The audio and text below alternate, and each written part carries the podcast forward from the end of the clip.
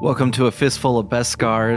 It's the podcast about the Mandalorian, the Disney Plus original series. I'm Dirk, And I'm Jonah. and today we're going to be covering episode two of the Mandalorian. Yes, we are. It is just entitled Chapter 2. It was directed by Rick Famu Famuyiwa, and it was uh, written by showrunner Jon Favreau. Yeah, so we see a little bit more of the Mandalorian interacting with the baby, or the client, or not the client, I should say the asset, Yes. as as it's referred to, or the child in some synopses.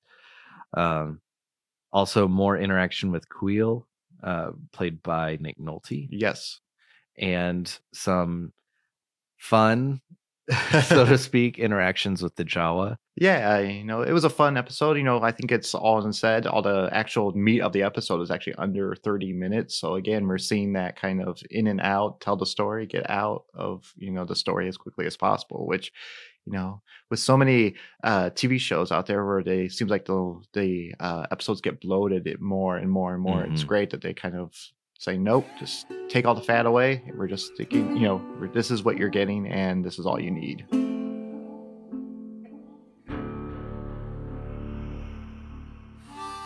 We'll get further into the episode in a little bit, but of course, we always like to start the show with the bounty board. It's our Star Wars news segment. Um, first off, J.J. Abrams came out with his favorite scene from all the Star Wars movies. Uh, of course, J.J. Abrams is directing uh, The Rise of Skywalker, soon to be out.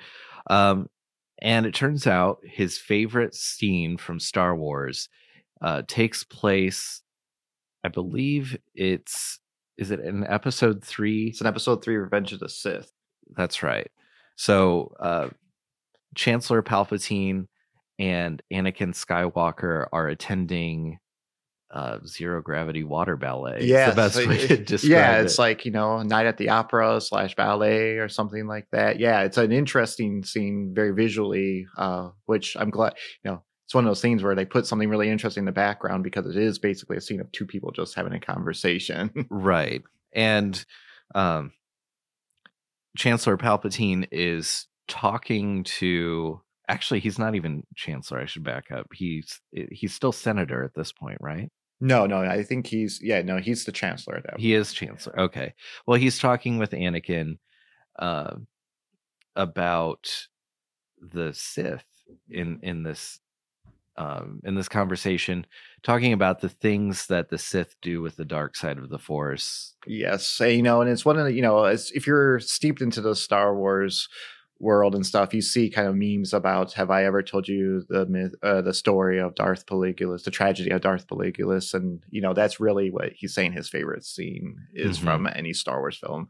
So sorry, prequel haters. J.J. Abrams loves the prequels. It turns out. Well, of all the prequels, uh, all three, I really like Revenge of the Sith the best. yeah, and I, you know, I think a lot of the prequels get some undue hate. Not and it gets very justifiable hate. Don't get me wrong, but yeah, Revenge of the Sith has the, the closest moments to greatness um, from any of the prequels.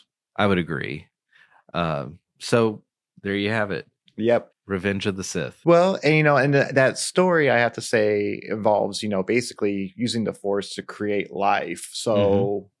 You know, is, is he giving us an, a bit of an Easter egg? Is he giving us a hint as to how it is that the Emperor, in some form or another, is in uh, uh, Rise of Skywalker? Is he giving us a hint as to Rey's past? We won't know until we see the film, but I, I would almost assume that that's where he's coming from. I would think so too. Yeah. So, um, I don't know if anybody else has heard this, but uh, The Mandalorian is now the most in-demand original streaming uh, show in the U.S. It's even, uh, you know, it's it's it's crossed, it's uh, you know, eclipsed Stranger Things on Netflix, which is amazing. Yeah, that's no small feat. Um, I think Stranger Things held the title for 21 weeks straight as the most in demand streaming show in the US. So The Mandalorian just kicked him right out. Yeah, that's crazy. Um, I mean, and we knew that the numbers on Disney Plus were going to be huge. They were, you know, won't say they're giving the show away, but they're definitely making it at a very affordable price to make it so it's like more, you know, it's accessible to everybody. Mm-hmm. And there was a ton of hype around this um, Mandalorian show um you know and, and, it just also goes to show that people really really love their star wars content mm-hmm. yeah this is as good of evidence as you could get. yes, that's definitely.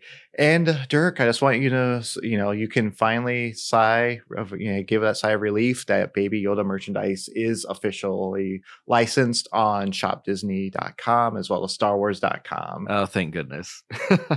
now, if you're waiting for a plushie or anything like that, you really want your your baby Yoda to squeeze before you go to sleep uh, every night, you're going to have to wait.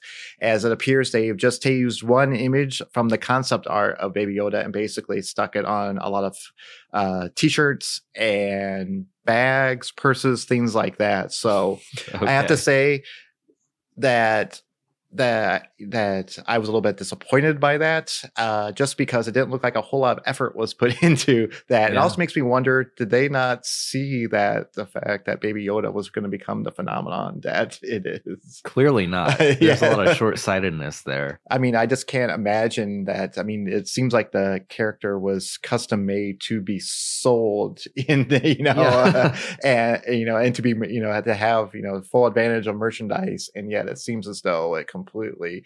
Uh, you know, the rug was pulled from out uh, um, under Disney with that. So I'm, you know, so there was a lot of demand for it. A lot of people, you know, I know that on Etsy and things like that, that there was a lot of unlicensed Baby Yoda merchandise being created, and now Disney can finally say our official logo is on this. yeah, I think it's interesting that they went with a concept illustration of Baby Yoda and not an actual like a, a picture or even an illustration based on how Baby Yoda looks. Yes, in I the don't show. Know. The concept art is very. I mean, it's. I have to say, it's very close to Baby Yoda's like actual like how you know the, this this i shouldn't say he is baby yoda could very well be female it could be something we don't even know it's an alien species for all we know but right. you know but baby yoda um you know is uh very much it's just amazing to me that that we're in a situation where uh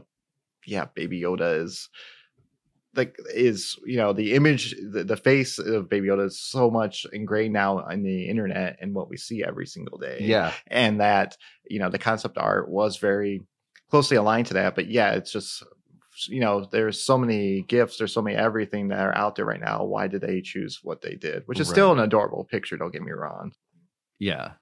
but give me like give me actual baby Yoda and then I'll start buying the merch.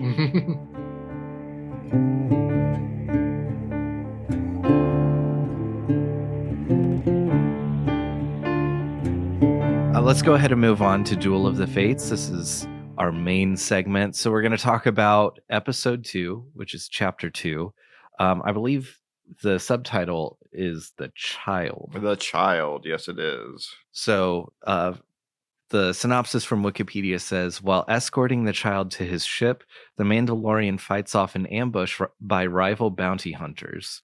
Approaching the ship, they find it in the process of being stripped by Jawas. The Mandalorian violently confronts the scrap merchants, but he's stunned literally stunned while besieging their sandcrawler and dropped from its roof. The following day, Kuiil assists the Mandalorian in locating and negotiating with the Jawas to retrieve his ship's components.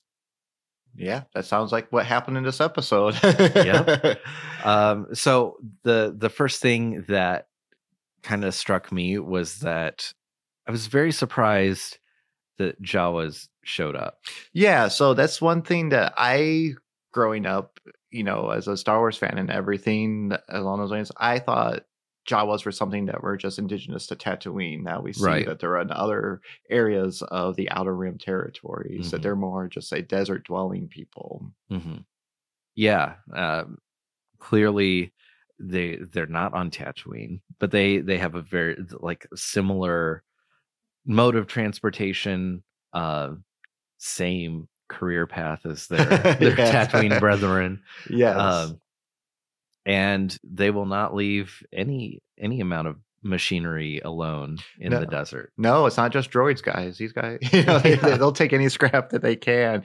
Um, so yeah, I think though that they uh, that was another um, smart thing to do because I feel like if they were to introduce another um, alien species, we'd have to kind of learn the whole rules of that society, Right. how they work. You show you have Jawa show up. Um, in a Star Wars show, you know exactly what to expect. Mhm. You know, they're scrap dealers. They steal droids. They steal metal. They do things like that, and they kind of go and then they ride on to the next um, deal that they have to make. So I think that was actually really smart on the part of the uh, producers of the show, just to kind of have Jawa, just to kind of uh, make it official that Jawas can be anywhere. Which then Right. that also, to me.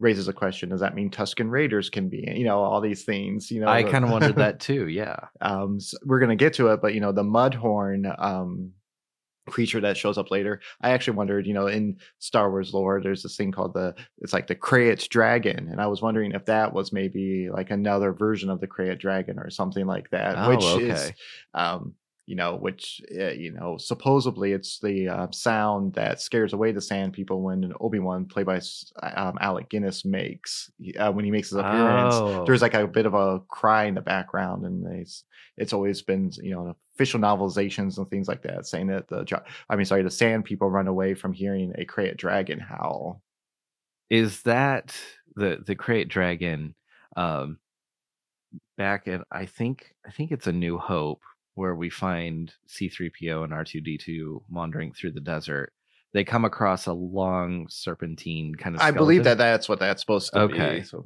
that makes sense so yeah that's um so yeah there's like a lot of things i just feel like that having it be the jawas and not another alien species just clears Mhm. up and allows just for the story to move on which is kind of you know what we talked a lot, a lot about in our first episode was just it's name of the game with the mandalorian it's getting the story going as quickly as possible. Yeah.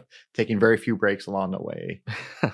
Yeah that's it's a great shorthand to to just especially for star wars fans who who know enough about jawas and that that kind of culture within the series to just say okay i get it and then yes move exactly on with the like literally use use it as a plot vehicle.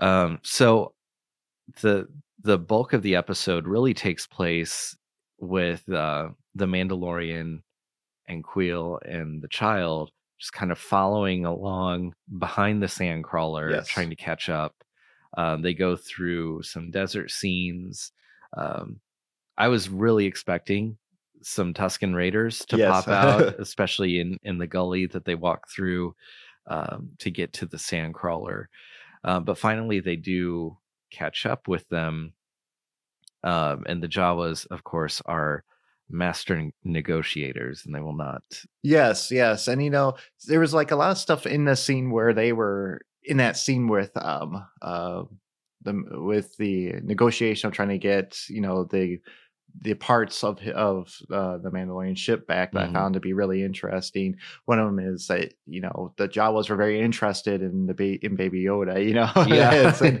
Yeah. and um you know, and he very much very forcefully tells them to leave him alone. Yes. Um, and everything like that. And I thought that that's, you know, we kind of knew it was going in this direction, but it's, you know, the story is even as short as it is, has evolved now into like, you know, there's a, uh, that's very reminiscent of an old, um, comic and films from Japan called Lone Wolf and Cub, which is about a Ronin samurai on uh, kind of on the run, and taking jobs where he can with his little son. That Oh, you know, kind of some of there's some scenes you know where he's actually even pulling him in a basket. That's Oh, very really? reminiscent of okay that and then you know just the way that the he the, his you know of course he's you know, he wants to protect them for financial reasons but you do get the feeling that there's a bit of a paternal instinct within the mandalorian to keep this 50 year old baby safe yeah. Um, just a side note: when when the asset was described as being 50 years old, um, and then you know we see the asset, I was very surprised. I have not come across this yet. Maybe it, it does exist. Our listeners can definitely tweet this at me if it does exist. Um, but I was waiting to see an OK Boomer meme with Baby Yoda because Baby Yoda is definitely like Boomer age. yes So Um, if you find an OK Boomer Baby Yoda meme, please tweet it Mhm, at me. Yep. Um, um, so yeah, that's it's you know there's a lot of stuff also that goes on with the child that we see here. One of the there's a great scene at the beginning of this episode that I think we shouldn't uh, overlook, and that is where the uh, Mandalorian's tending to wounds, and you see the uh, um the child put out its hand, Oh, yeah like it's trying to maybe force heal Yeah. um, the Mandalorian, which is kind of the first, um, definitely trying to set up, you know, the scene that happens later on with the Mudhorn, where you're getting the first inkling that one of the reasons why this child is so sought after is because it is in fact force sensitive. yes. And as we find out a little bit later, incredibly strong in the Force. Yes, and I don't know if that's, you know, we know not, you know, nobody knows anything very much. You know, there's uh, how should I, I should rephrase that? There's very little that's known about the species of Yoda. So Mhm. you know, actually, you don't even know what species Yoda is. So is it, you know, is it saying that this is a species that is kind of born adept with the Force? Is Mhm. it something, you know, something along those lines? Um, it doesn't appear that there's very many. Um, uh, members of this species, and uh, so is it very difficult for them to reproduce. But when they do, they're very, you know, there's a lot Mhm. of questions that are raised by this um, episode. But um, I really, really enjoyed just that scene where um, he was trying to uh, heal the Mandalorian. Mhm. Again, there's great facial in the in the um, there's great facial expressions within that um, within Yoda that um, kind of helps us uh, again humanize then the Mandalorian. We kind of project that onto the Mandalorian, Yeah. and how he cares about the baby. Kind of it's a nice reciprocal effect of their relationship that we see a lot in this episode. Mhm. So the negotiations between the Jawas and the Mandalorian are a little rocky at first. He does try to shoot his flamethrower at them, um, but Kuiil convinces him that that's not the way to do business Yes. with the Jawas. He's not going to get what he wants. Uh, so they finally settle on the terms of getting the egg. Like Yes. they just talk about the egg and that's really all he has to go off of um and and then we find he goes into the the mudhorn's den Yes, and because in case you know, as you know, the Mudhorn is very much that's the rhinoceros looking kind of reptilian desert dwelling animal that you know is going into the. But yes, I thought that that whole um you know that direction of that um scene was done really really well where we see you know we just see the eye opening then it cuts to the baby yoda and he just hears the blaster going off and Yeah. we just we're reading this scene completely off of baby yoda's reactions to it yeah um so then the the fight gets taken out of the den uh, which at first i think it was an excellent choice on their part to just start with the, the mandalorian actually trying to just kill it right in the Yeah. den because we we can't really see what is going on. There's very little light um just a lot of movement uh, but then it gets taken outside and um, he's not having a very easy time with it in the scene um, and it looks like all is about to be lost. Uh, he's barely standing just holding a puny little knife yes. uh, which that part i was like i'm wondering is that something that's like demonstrating about his culture his character how it is? Because it's i can't true. imagine that he actually thought that he stood a chance against the mudhorn with you know just holding the knife. And then you have the scene right before that where he has like kind of these these like this rope that shoots out you know kind of like a grappling kind of like batman's grappling hook. Yeah. that gets shot out with him. And I didn't quite understand what the plan was for that. He just shot it at him then just for him to be dragged away. Right exactly I didn't know if you thought you could lasso it and everything, you know, but this we're talking about a, a creature that's larger than an elephant, you know. Well, I think it's an interesting point that you bring up that um, he didn't use his blaster, uh, and I can't remember if he got it like knocked away or for whatever reason, um, or if it's just out of respect for the animal that it's a more dignified way to kill it if it's yeah, that's something, that's a good question. I don't I because know. he even after baby yoda helps him um and actually just like force lifts the, Yeah. the mudhorn um before passing out um he then goes over and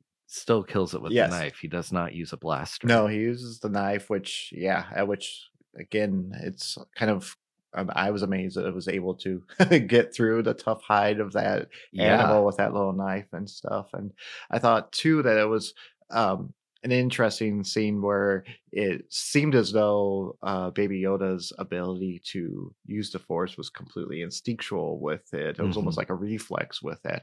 Um, and again, I see that more and more, especially with the new canon with characters. Um, I find that the uh, arguments against uh, Rey and then the, in the new film's ability to pick up the Force so quickly Mhm. are pretty baseless and silly. And um, and then I'm glad that they have kind of an instance where they have this um, this um, character who's able to use the Force so powerfully and still, you know, base, you know, being 50 years old, being, you know, not, you know, not that different from an infant. right. Yeah. Um, yeah, it's very instinctual, Yes. very uh very much like a reflex. Um and I I guess I've never really given it any thought that Rey picks up so quickly on the force. Well, or- that's a you know it's a lot of that's some you know a lot of unfortunately a lot a lot of people say that they you know kind of feel that the new trilogy is invalid is because Rey had you know is able to ha is proficient with a lightsaber um with you know no training with she's not able to she's able to use the force with no training where again I don't see that you know why not why can't she be you know Yeah. that's I uh, why is you know why is the force have to be something that is trained for and acquired why can't there's you know i never thought of i guess the force as being a democratic well, you know, right. thing in the uh you know you know just this you know just this democratic thing in the universe you know there's some people who are obviously more powerful we all everybody knows that yoda's supposed to be exceptionally powerful with the force and everything like that where you have some other um force users who aren't quite as powerful Exactly. yeah. yeah it- it's it's just like any skill that anyone might have some people might be more proficient than others other people might have to work harder at at getting to the same level uh, i i never really i guess like poo-pooed that but yeah no i just i but you know again i i like it that this at least has opened the door that there's that possibility that you can be you know it's you can be an infant and still be extraordinarily strong with the force Yeah. you know which and um so again i don't find that argument valid and i believe it's rooted in a lot of really ugly things but Mhm. you know namely sexism for you know but again i it, i feel like it's pretty well shown here that yeah the force can the force can you know make it can kind of flow to whoever it needs to be you know the, the Yeah. you know the the um I've always thought the you know the the story of the force is all about balance, and for whatever reason, this baby is you know very strong in s- uh, ways, you know, yeah and everything like that. Another thing too I like about this is it's I was uh, I don't say I was worried, but I was wondering if they were going to incorporate that side of Star Wars, the more mystical side of Star Mhm. Wars within the Mandalorian. And don't get me wrong, like Mandalorian covers a lot of things that I really love about Star Wars. I love the pew pew guns everywhere. I love the kind of grittiness of like the desert planets on the outer rim. I really love just the idea of bounty hunters and the more Western motifs that Star Yeah. Wars has and everything like that. But you can also deny the fact that that's part of what makes Star Wars special is the kind of the mysticism that flows through it. And I'm Oh, glad that definitely. they brought that in on it. And again, I didn't know if they were going to, if they were, I was hoping they wouldn't ignore it, but I was wondering how it was going to be incorporated into Mhm. it. yeah i i think they could have just as easily kept it very i guess practical in the way that they I think they could have easily just gone without incorporating the force Sure, no, no, you know, and they did that, you know, in Rogue One, I thought fairly well, where you didn't Yeah. have necessarily a Force user, but you had people who had faith within, you know, of the within Yeah. the Force. Um, they had faith in the Force to allow them, you know, and that was, I thought, done well. Um, but at the same time, they didn't ignore it completely. Mhm. Um, just in this world, I could see, you know, one of the first characters, any, you know, we meet in the whole world of Star Wars is Han Solo, who basically makes it Yeah. apparent that you know he's not really had any run-ins to believe that there's you know uh, the force so right i was wondering if that we're going to go more in that line Yeah. not. Yeah, definitely. uh, so to uh, wrap up the episode, the the Mandalorian is successful in retrieving the egg. Yeah. Uh, he gets all his parts back, and obviously he's got a big job ahead of him. Yes. That he is. It's going to take days for him to put his ship back together. But Kuiil, which I thought was a little convenient, Yeah. like just happens to know how how to put a ship together. You know, he's an Ugnaught. You know, I mean, we see Ugnaughts in Empire Strikes That's- Back. They're they're true. mechanics. I don't. That's true. I I guess I I just thought, well, he's he's a simple Yeah. farmer, simple vapor farmer. um, but clearly, you know, going back to skills, you know, Yeah, he's- yeah. he's got that innate yeah, yeah. We just skill. yeah, we have that. He has that going on. Um, you know, and that was I, you know, a really interesting kind of. I don't know if it's technically a montage sequence. I guess it is of them reconstructing the Yeah. uh, the ship and everything, and that was, you know, uh, for me for the episode that was already kind of. It seemed like it got to what the you know just got to what the episode was trying to achieve so quickly. I thought it was. I mean, of course, we need to show them. I guess put the ship back together, but they could have just have easily shown them dropping off the scrap metal and then having the ship take off, and we kind of could have put together that Right. Yeah. that that that's what had, had happened. So, I think they're afforded a little bit of yeah. exposition there. Sure, sure. Um, can we go back to the egg? I mean, I Yeah. remember when they um when the it was just thought it was kind of funny and kind of you know just when the Jawas got it, they just kind of cut the top of it and Oh, they yeah. just kind of dip their hands and they eat you know the contents of the, the yolk of this egg and everything. And man, that Jawa hit they made a very clean cut across the I- top of that. I was very impressed at, at the precision of that Jawa cut. yeah, yeah. So they, you know, he must have been working. You know, they were very excited about the egg and were sharp, sharpening their machete or whatever it was all night long for it. Ready to get that sweet, sweet yolk. Can't even make it into a giant omelet. It's just no, no, no. They didn't. Not cooking it. Not they were just ready to, you know. And I guess you know, they, uh, there was a great kind of more human moment where kind of the uh, Mandalorian just kind of um, shakes his head at kind of I guess the you know just at what he everything he went through every uh, everything that he you know for that egg just for it to just be kind of a snack for these Right, Jawas. yeah. yeah, they they just like eat it down so quickly. yeah, yeah. I, just- thought I thought maybe with the egg that they were going to trade it for something more valuable because they are traders. Yeah, trade from some or maybe try to like raise it. I don't know if it would be like if they, you know, try to tame a mudhorn. Yeah, there's a lot of questions I had about once I realized what the egg was that they that Mandalorian was trying to obtain. That yeah, what do Jawas have? What use could the Jawas possibly have with that? Just a tasty snack. I guess so.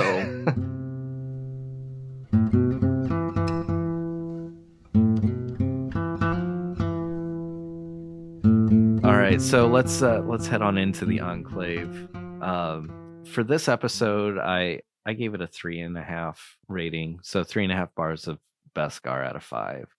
Um, again, world building, they did a fantastic job with it. Uh, I still wasn't totally invested in the Mandalorian.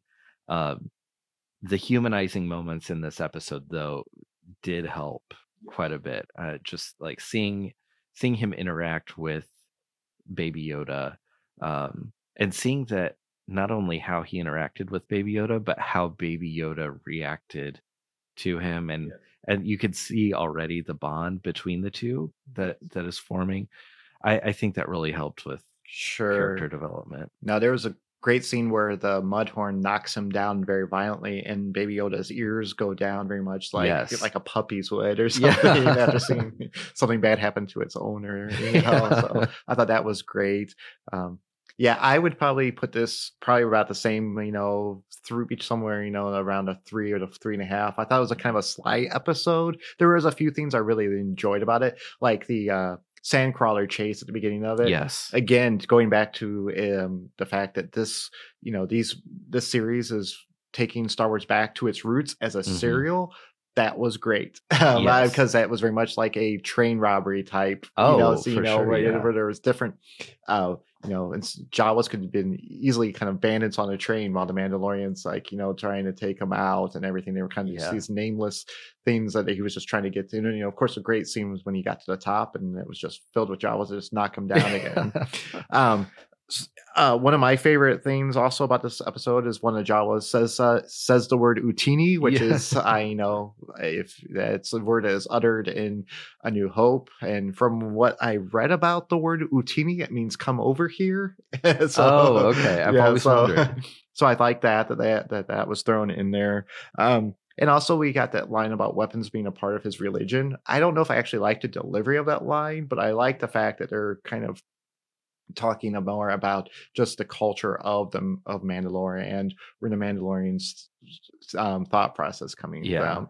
But yeah, this episode was just, yeah, I think was just trying to solidify the bond between the Mandalorian and the child. Like yeah. that was the purpose of this episode was really just to have us spend you know a nice frolic with these guys to kind of make it so that we're more invested in them for future episodes yeah. so you know again i i you know i didn't you know for what i appreciated about the pilots um this episode i thought did a great job of keeping things moving but again it was you know when all said and done i think there was only about of actual show something like 28 minutes or mm-hmm. something of the show and i feel like that, that, was just a little maybe a little too slight to really kind of get important any uh, important character development um done with this episode i i would totally agree with that and one more thought about the sandcrawler case or the sandcrawler scene i should say what that you brought up earlier. Um, something that stood out to me, not only the train robbery motif, um, was that it felt very reminiscent of the original Star Wars films. I believe Jim Henson's company was in charge of creating the puppets, right? Yeah, yeah. I felt like it was very much like in the vein of a Jim Henson sure puppet yeah. composition because you had Jawas popping out at yes. random areas. Oh yeah, no, you know, in some ways, yeah, it felt you, know, you could almost see something like that in Labyrinth or something like exactly. that. Exactly. yeah, it, it, felt very much like that sort of scene. Yeah. Um, which again makes it feel like very, very familiar and worn and not not so much like in the prequels where everything was so new and different but mm-hmm. it, it feels like it it already has a place in the Star Wars universe. Yeah, yeah, no, it definitely felt as though the Jawas were going to be coming down that way no matter what. You right. know, it just so happened that you know they are opportunists that took advantage of the fact that there was an unintended spaceship right there, right, as they were going by. Yeah. So that was something that's great, and yeah, and I'm all for more and more Jawas, but like I think that raises an important question of whether or not we're going to get more Ewoks. You know, that's an excellent, excellent point.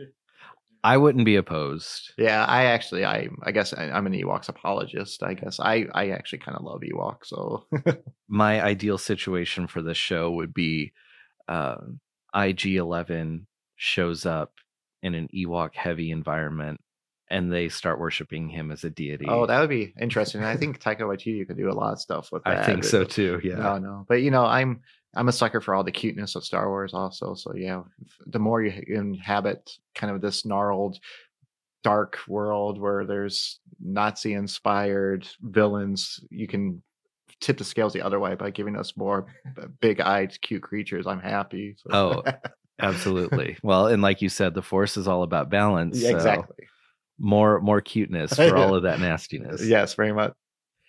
Well, I think that's a good place to wrap up for this episode. Thanks again for listening. A Fistful of Beskars is produced by Dirk Walker and Jonah Chrismore. That's me. To geek out with Dirk and I about Star Wars and all things pop culture, please follow us on Twitter at Dirk Walker and at Jonah Chrismore. Our theme music is by Lobo Loco. If you like the show, leave us a five star rating and some kind words on Apple Podcasts or wherever you listen. It's simple and it really helps.